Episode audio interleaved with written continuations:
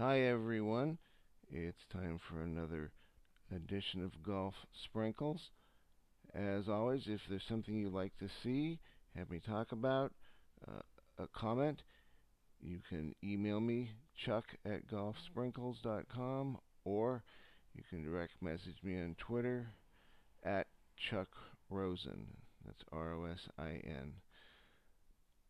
I just watched the PGA finish today with Brooks Koepka winning, and I've noted for a number of years now the distance these guys are hitting the ball, turning these 480 yard par fours into drive and pitching wedge, nine iron if they don't hit a perfect drive.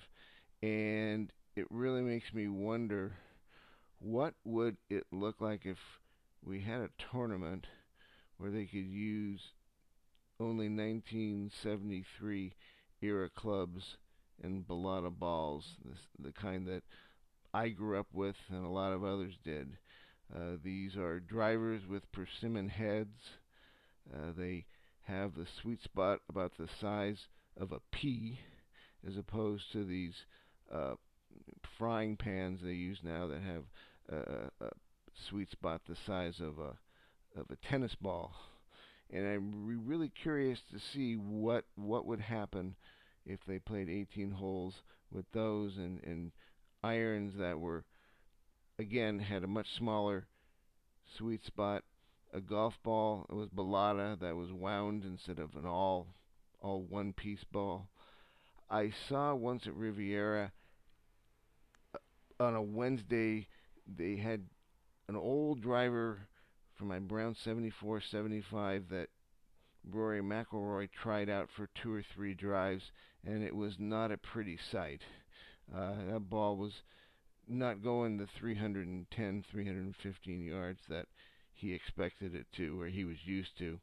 So it, I think it would be interesting to do. I doubt they'll ever do it. No one wants to be be embarrassed. I think it'd be pretty pretty big embarrassment uh, on a hole that you were hitting driver wedge to, all of a sudden having to hit a driver uh, maybe six iron or at best seven iron too. And I think it would be fun to watch. I think they can maybe do it for charity or something, but I doubt they will ever do it for for real. I think there's just too much uh, involved as far as getting people to do it. Pride, among other things. So something to think about, but I don't think it will ever really happen. I hope I'm wrong, but we'll see. Once again, thanks.